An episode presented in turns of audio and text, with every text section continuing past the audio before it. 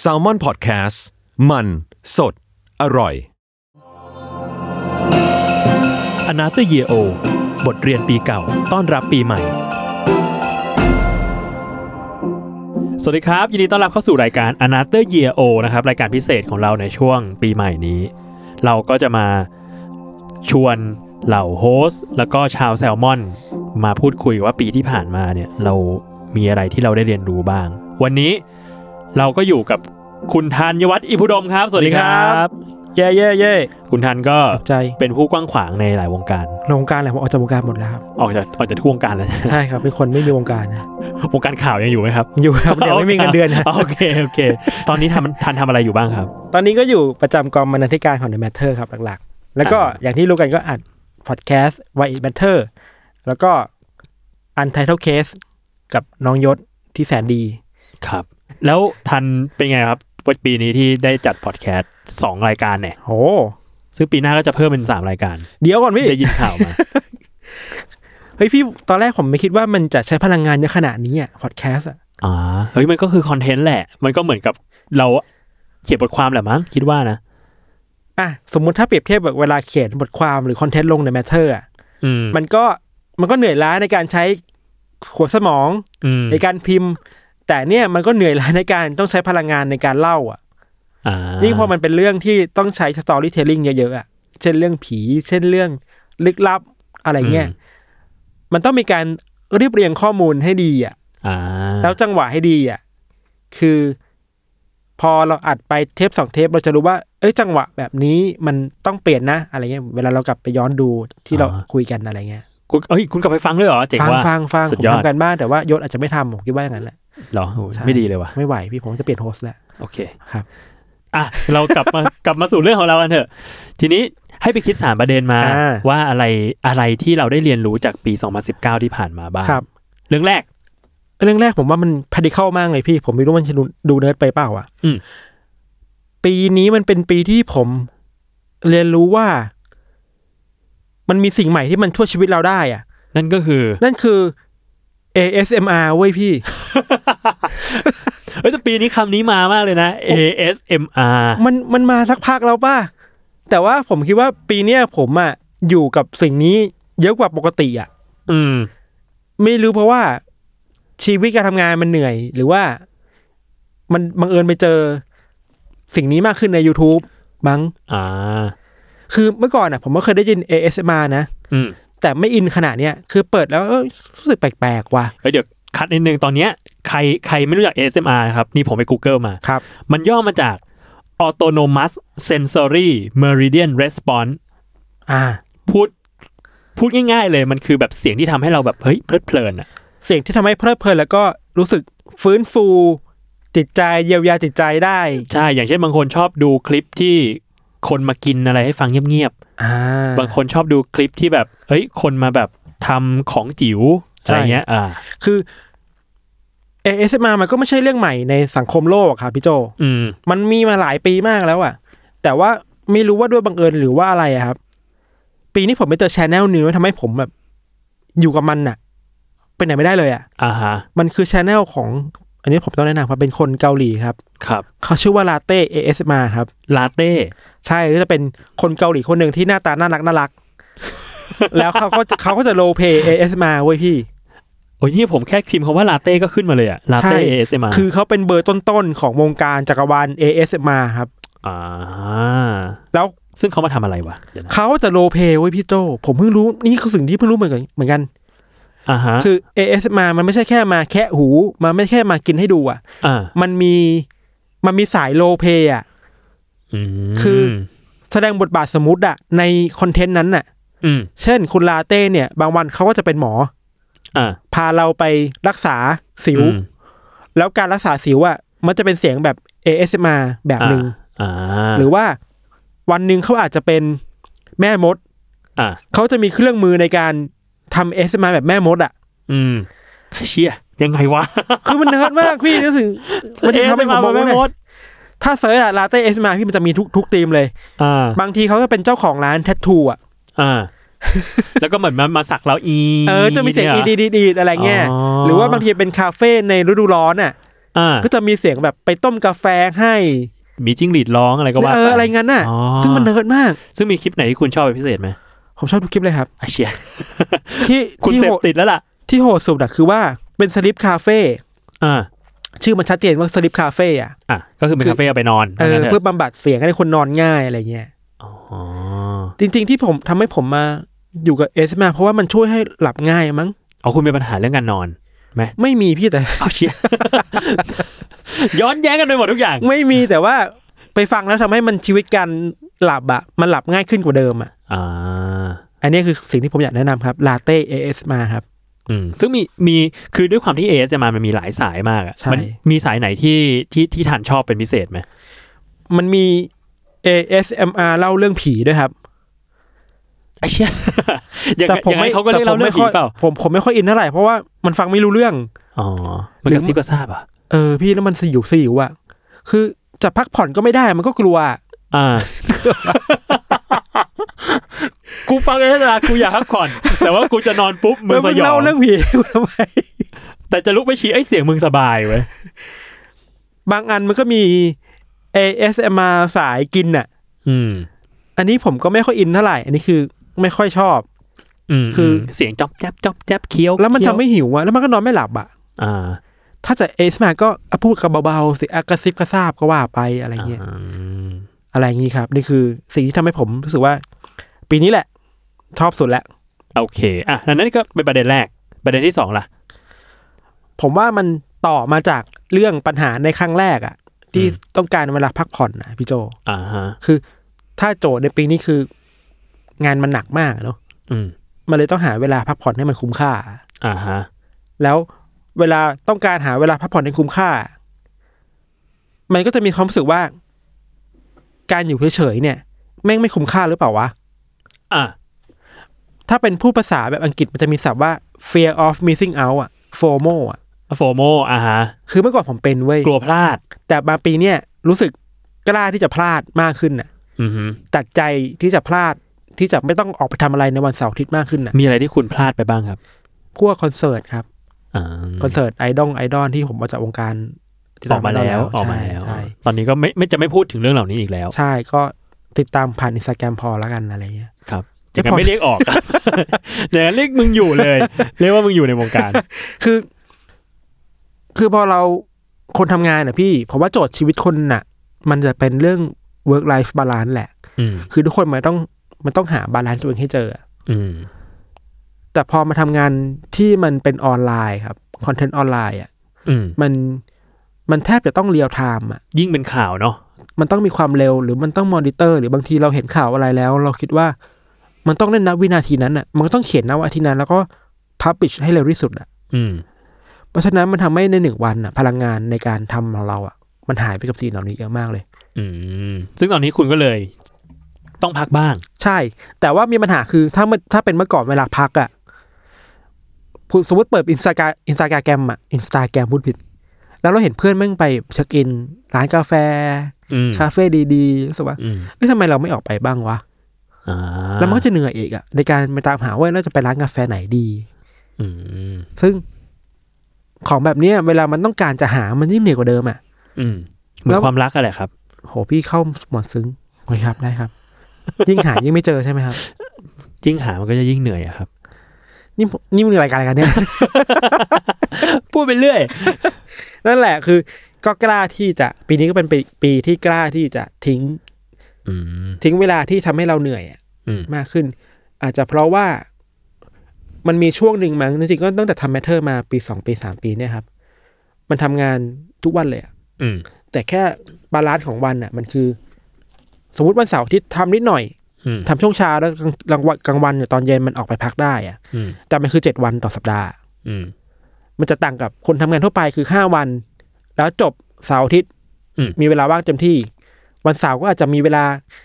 ไปเที่ยวข้างนอก แล้ววันอาทิตย์ก็อยู่บ้าน อืม สบายๆอะไรเงี้ยแต่พอมันทำงานออนไลน์อ่ะ มันทำเจ็ดวันอ่ะ อืม มันก็จะมีความคิดว่า เอ๊ะหรือไม่ทำดีวะ แล้วหรือมันมันไม่ใช่แค่ทำเจ็ดวันมันต้องมันยังต้องตื่นตัวตลอดเวลาด้วย ใช่ ว่าข่าวนี้มันต้องเล่นไหม ใช่ เรายังต้องตามอยู่ใช่ไหม ใช่ อืม มันมันไม่มี ไม่ใช่ไม่มี มันมีความ ไม่มั่นใจว่าจะปล่อยมันไปดีไหมอะ อืม อันเนี้ยมันทำให้เราเรากลัวที่จะใช้เวลาได้ไม่ productive เท่าไหร่อะไรเงี้ย ซึ่งแปลว่าตอนนี้เราปล่อยได้แล้ว ได้ดีขึ้น ดีขึ้น ก็ แล้ว ชอย ใช้ ส์แรกในการทำวันเสาร์ที่คือ อยู่เฉยๆก่อน อ่า จะไปก็ไป อ่ะ ไม่แต่ไม่ได้บังคับตัวเองว่า วันเสาร์นี้ฉันจะไปนี่ อ่ะ ถ้าไม่มีเพื่อนนนก็อีกเรื่องหนึ่งอะไรเงี้ย อืม ถ้ามีเพื่อนนนก็อีกแบบหนึ่ง อืม แต่คือ ถ้าไม่มีอะไรทำก็อยู่เฉยๆได้มั้ง นั่ง อืม โง่ๆที่บ้านอะไรเงี้ยดูซีรีส์ไป อืม ดูหนังไป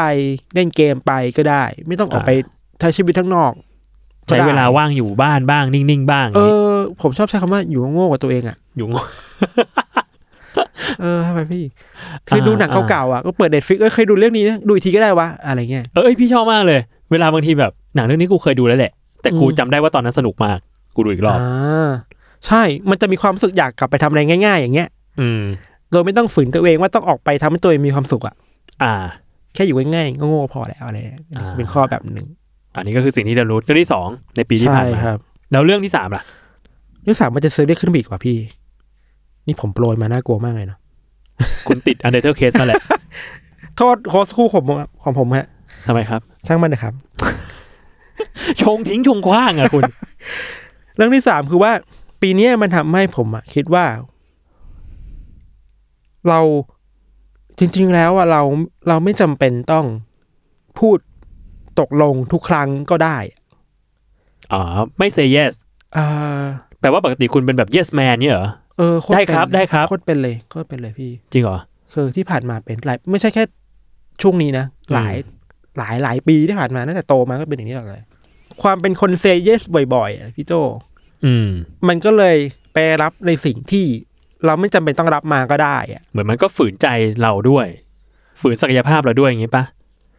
บางทีก็ฝืนบางทีก็ไม่ฝืนนะ อืม บางทีเราคิดว่าเราอยากทำสิ่งเนี้ยเราก็เราเลยไปรับมา อืม แต่มันทำให้สิ่งที่เราควรจะทำเป็นสำคัญในอันดับแรกอะแม่งไม่ดีดีเท่าที่ควรอะ อ่า เพราะเราไปเอาโหลดหลาย ๆ โหลดมาใส่ตัวเองเยอะมากครับ มันเป็นเรื่องแบบ priority แหละ ใช่ไหมด้วย ด้วยด้วยแล้ว แล้วบางอย่างอะพอพอพอเราโตขึ้นในการทำงานนะครับ มันทำให้ผมคิดว่า การไปรับสิ่งที่ สิ่งที่เป็นอะไรไม่รู้มาทำเองอะ อืม นอกจากมันทำร้ายตัวเราเองแล้วอะมันทำร้ายคนในทีมเราด้วยนะ อืม น้องน้องรุ่นใหม่ ๆ อะไรเงี้ยซึ่งบางทีเขามีศักยภาพในการทำงานมากๆอะ อืม แต่เราคิดไปก่อนว่าทำไม่ได้หรอก อ่า เราไปเอางานน้องมาทำอ่ะ อืม อันนี้อันตรายสำหรับคนทำงาน อืม แล้วในฐานะคนที่มันมีทีมที่ต้องดูแลอะไรเงี้ย สมมติอาจจะไม่ใช่ซีเนียร์มากแบบพี่หวีของแมทเทอร์ อืม แต่เราก็อยู่ประมาณชั้นกลางๆอ่ะ อ่ะ ที่ก็มีน้องที่ต้องดูแลสองสามคนสามสี่คนอะไรเงี้ยครับ บางทีอ่ะ ในตอนแรกเมื่อก่อนนะแรกๆเนะ อืม ไปรับงานแทนน้องมาหมดเลยอะ อืม เพราะเรากลัวว่าน้องจะเหนื่อยเกินไป า อันนี้ก็เห็นใจ รักน้อง รักน้องแหละ แต่ อืม แค่บางทีบางทีน้องไม่อยากทำอ่ะ อ่า แต่เราก็ไปแย่งงาน น้องมาทำอ่ะ เพราะเรากลัวเกินไปหรือว่า อ่ เรากลัวว่าใครบางคนจะทำไม่ได้อะไรเงี้ย มีเหตุการณ์ที่แบบเป็นทริกเกอร์ไหมที่ทำให้เรารู้สึกว่า เฮ้ย เราไม่ควรจะทำแบบนี้ ไม่มีอ่ะมันมาเรื่อยๆครับ อ่ามันมันเรียนรู้จากสิ่งที่มันผ่านๆมา ใช่ใช่มันมันจะเรียนรู้ว่าน้องเราเก่งว่ะ อืม แล้วทำไมเราต้องไปริบงานน้องไม่ให้น้องทำด้วยวะ อืม อะไรที่ทำให้ทันรู้สึกว่า เฮ้ย น้องๆเก่งว่ะ เพราะว่าเราปล่อยให้เขาทำเองครับ ลองดูใช่ไหม ลองดูหมายถึงว่า ผมไม่รู้นะในบางครั้งอ่ะในการทำงานเป็นทีมอ่ะ อืม แต่ละคนจะมีสูตรของตัวเองอ่ะ แต่ผมอะผมอยากเป็นคนที่อยู่ข้างหลังอ่ะ อืม แล้วผลักดันงานให้มันเวิร์กอ่ะ คือเราอยากเป็นคนที่ถ้าน้องมีอะไรอยากทำอะไรทำเต็มที่เลย อืม แล้วเราจะมาคอยมาเป็นเขาเล่นนะ เป็นกองหลังให้เองอ่ะ อืม สมมุติถ้า ถ้าเปลี่ยนไปนลิเวอร์พูลอะครับ คุณเชียร์ทีมลิเวอร์พูลปะเนี่ย สมมุติถ้าเปลี่ยนเป็นเป็นลิเวอร์พูลอ่ะมันจะปล่อยให้กองหน้าสามคนอ่ะ มันลุยแบบซาร่ามาเน่เฟอร์มิโน่ก็ลุยบ้าระหามไปอ่ะ แต่เราจะอยากเป็นคนแบบ อยู่ตรงกลางอ่ะ คอยเตะกวาดเช็ดถูให้อ่ะ อ่ ถ้าใคร โตกลับมาเราจะคอยจัดการให้อะไร เป็น ย กองกลางตัวรับเป็นสวิปเปอร์ อ่าเป็นฟาบินโยเป็นจอร์แดน อ่า เฮนเดอร์สันอะไรเงี้ย ครับ เราชอบคนเราอยากเป็นตำแหน่งแบบนั้นมากกว่า อ่า ซึ่งบางทีคนที่อยู่กองกองกลางอ่ะไม่ก็ไม่ควรมาอยู่ข้างหน้าเปล่าวะ อ อ่า มันก็ไม่ได้ทำหน้าที่ทำประตูด้วยซ้ำ ใช่ หน้าที่หลักคุณไม่ใช่ทำประตู ใช่หน้าที่หลักคือเราซัพพอร์ตให้น้องมันโตอ่ะ อืม แล้วผมคิดว่าไอการไม่ซัพพอร์ตน้องอะ่ะ หรือการไม่ปล่อยให้น้องๆในทีมได้เติบโตในแบบของตัวเองอะครับ อืม นอกจากมันทำร้ายตัวเราเองแล้วอะ่ะ มันทำให้ ไม่รู้สึกในแง่องค์กรในแง่บริษัท หรือในแง่ทีมงานรูปภาพรวมอะ่ะ ถ้าเราไม่อยู่ในวันหนึ่งสมมติว่าเราต้องแก่แล้ว ถ้าวันหนึ่งฉันหายไป เออถ้าวันฉันหายไปเป็นเพลงของน้องเอิร์ธ ครับ ที่ผมรักมากครับ ครับ คุณอยู่ในวงการนี้ด้วยครับ โอเคครับ นั่นแหละ ครับ นั่นแหละพอสมมติว่าไม่มีผมมันมันหรือมันไม่มีซีเนียร์แล้วอ่ะ อืม เราก็จะวางใจน้องได้อะ อ่า ยังไงน้องก็น่าจะทำต่อไปได้ น้องก็แข็งแข็งแกร่งแล้วอ่ะ อืม มันมันเป็นเรื่องที่ต้องปล่อยวางมั้งพี่ อืม ผมไม่รู้คนอื่นเป็นป่ะนะ เมื่อทำงานมาถึงในระดับหนึ่งแล้วอ่ะ มันจะพร้อมที่จะไม่ทำเองอ่ะ อ่ะ แต่อยากเห็นน้องๆอ่ะ เก่งอ่ะ อืม แต่บางคนเวลาอยากเห็นน้องเก่ง คือเป็นการไปชี้นำเขาอ่ะ อืม ว่าทำอย่างนี้สิ ต้องทำแบบนี้นะ อืมฮึ แต่พอมาช่วงหลังผมคิดว่า ผมปล่อยเลยอ่ะ ให้น้องคิดงานเอง เออให้ ขึ้นงานเอง ใช่ อย่างเช่นบางทีเราเราไปถ่ายรูปกับทีมช่างภาพ อืม อะไรเงี้ย ทุกครั้งคือเมื่อก่อนน้องจะแบบ อ่ะพี่ภาพแบบนี้ได้ไหม อืม แต่เดี๋ยวนี้ผมจะแบบถ่ายเลย อืม เรามั่นใจ คือเราวางใจน้องแล้วอะ ซึ่งภาพมาก็ใช้ได้ ใช้ได้แล้วแหละ พี่ต้องการชมมุกแบบไหนครับ ผมกำลังแบบซึ้งๆโรแมนต์โรแมนต์ ครับผม ขอโทษครับ นั่นแหละพี่คือ เมื่อก่อนมันจะเป็นแบบเนี้ย ไม่ใช่ไม่ไว้วางใจนะแค่ เราทำมากเกินไปเราเซเยสกับทุกอย่างอะ อืม เยสในฐานะที่ไปรับสิ่งอื่นๆมาทำเยอะไม่ อืม ปฏิเสธสิ่งที่ ไม่ใช่งานที่เราควรจะทำอะ อืม อะไรเงี้ย มันกลายเป็นว่าเราเก็บงานไว้กับตัวมากเกินไป จน อืม ทำร้ายทำร้ายอ่ะทำร้ายเวลาของเรา ใช่ ทำร้ายเอ่อสุขภาพเราจนไป ใช่ ถึงทำร้ายไม่ให้น้องได้เติบโตด้วย ใช่แล้วก็เวลาเก็บงานไว้กับตัวมากเกินไปครับ อืม มันมีช่วงหนึ่งนะที่ผมเก็บงานไว้กับตัวเยอะมากอะ อืม ยิ่งเก็บเยอะอะมันยิ่งมีสิทธิ์ที่จะพังง่ายมากๆเลยอะ อืมอืม เพราะมันรับมือไม่ไหวอะ อืมอืม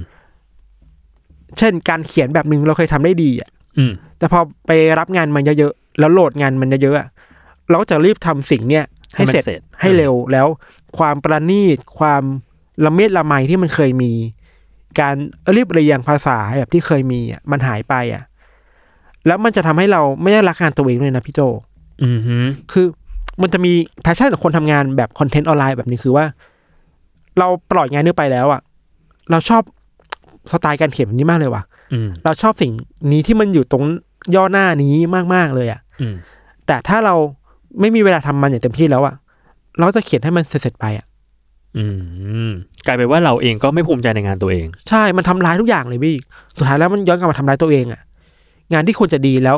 เวลาเราไปนิยามเซ l ร์ e เอสตีมเรียกว่าไงนะความรักตัวเองอะ อ่ะ กับงานอะจริงๆมันก็สัมพันธ์กันในระดับหนึ่งสำหรับผมนะ แล้วก็หายไปอะเพราะงานมันไม่ดีไง สุดท้ายแล้วคือว่าการปฏิเสธสิ่งที่ไม่จำเป็นออก แล้วเอาสิ่งที่เราทำได้ดีอะเรามีเวลากับมันให้มากขึ้นน่ะ ผมว่านอกจากมันจะดีกับตัวเราเองแล้วอ่ะ มันก็ดีกับทีมด้วย เพราะทีมเองก็ได้เติบโต อืม เราเราจะดีใจที่เห็นน้องแบบ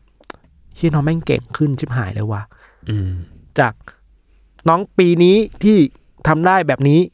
แต่พอเวลาผ่านมาปีนึงเชี่ยแม่งไม่ต้องทำไม่ต้องบอกก็ได้อ่ะ อืม คือมันมาด้วยส่วนถึงที่เราคิดว่าเราพอใจมากๆแล้วอ่ะ อืม อะไรอย่างเงี้ยครับมันเป็นความภูมิใจของ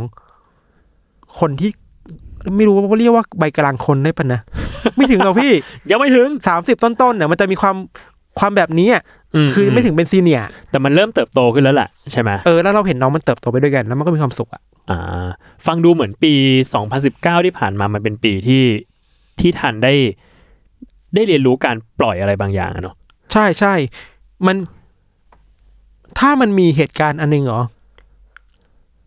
ตอนทำข่าวเลือกตั้งเรารู้สึกว่าเรา เราทำงานกันเป็นทีมมากเลยอะ แล้ แล้ว วเรามีความสุขกับสิ่งนี้อะ อืม คือฟีดแบ็กยังไงช่างมันอะแต่เราเห็นน้องทุกคนอินกับสิ่งที่เขาทำด้วยกันแล้วก็ทำด้วยกันอะ อืม มันก็ว่าเออทีมนี้มันเติบโตได้ดีว่ะ บรรยากาศมันก็สนุก ใช่ อืม วันนั้นมันก็กลับดึกมากเลยนะตีสองอะไรเงี้ย อ่ะเชียเรียกว่าเกือบเช้า เลือกตั้งหรือว่าวันที่เลือกนายกกันอะไรเงี้ย อ่าฮะ ซึ่งมันก็ต้องโหจำได้ว่าวันเกือบนั้นนายกวันเลือกนายกนี่คือ จบดึกมากอ่ะ อืม คือกว่าจะนับคะแนนในสภาเสร็จก็เที่ยงคืนแล้วอ่ะ อืม แล้วต้องเปิดคอนเทนต์ต่อไปอีกอะไรเงี้ย เราคิดว่าถ้าเป็นเมื่อก่อนนะครับ ผมจะเอางานทุกอย่างมาทำเองหมดเลยอ่ะ อืม ซึ่งไม่ดีนะผมแนะนำทุกคนเลยว่าแม่งไม่ดีเลยเว้ย อืม คืออ่ะเดี๋ยวเรานับคะแนนเองอ่ะเดี๋ยวเราเขียนข่าวเองว่าใครได้เป็นนายกอ่ะเดี๋ยวเราสรุปเองอ่ะเดี๋ยวเรา อืม ทำอินโฟกราฟิกเอง อืม มันจะมาจากเราอ่ะ แต่นี้เรามีการแจกไปให้ ใช่ น้อง ใช่ใช่ ๆช่วยกันท ถ้าเราเห็นว่าเอ้ยน้องทำไม่ดีอ่ะ แล้วพวกเขาก็เติบโตในแบบของเขาอ่ะ ำอืม อันนี้คือทีมที่เราคิดว่าโอเคเราสบายใจและมีความสุขที่ทำงานด้วยอะไรเงี้ย โอ้สุดยอดเป็นบทสรุปที่ดีมากของปีนี้ของทัน ใช่ครับต้องเซโนครับกับสิ่งที่ไม่จำเป็นครับ ครับผมโอเคทั้างนั้นวันนี้ก็ขอขอบคุณทันมากๆนะครับ ที่มาคุยกันในรายการ a n a t h e r Year O รายการพิเศษของเราในช่วงปีใหม่นี้ ยังไงก็สุขสันต์วันปีใหม่ แล้วก็ขอให้ทุกคนมีปีหน้าที่ดี ครับ ไปด้วยกันนะครับ อันเทอร์เคสยังมีอยู่ใช่ไหมครับ ยังมีอยู่ครับ ครับ สามารถติดตามได้จนถึงเทปที่ 99 320 โอ้ผมหวังน้อยมากเลยครับ โอเคโอเค สามารถไปฟังเทปของคนอื่นๆได้ เพราะว่ารายการนี้เดี๋ยวเราปล่อยทีเดียวเลย แล้วก็มีอีกหลายคนที่จะมาแชร์ประสบการณ์ แล้วก็สิ่งที่ได้เรียนรู้ในปีที่ผ่านมาว่าเป็นยังไงบ้าง ผมโจจากแซมมอนพอดแคสต์แล้วก็คุณ ทันครับ ครับ ก็ขอลาไปก่อน วันนี้สวัสดีครับ สวัสดีครับ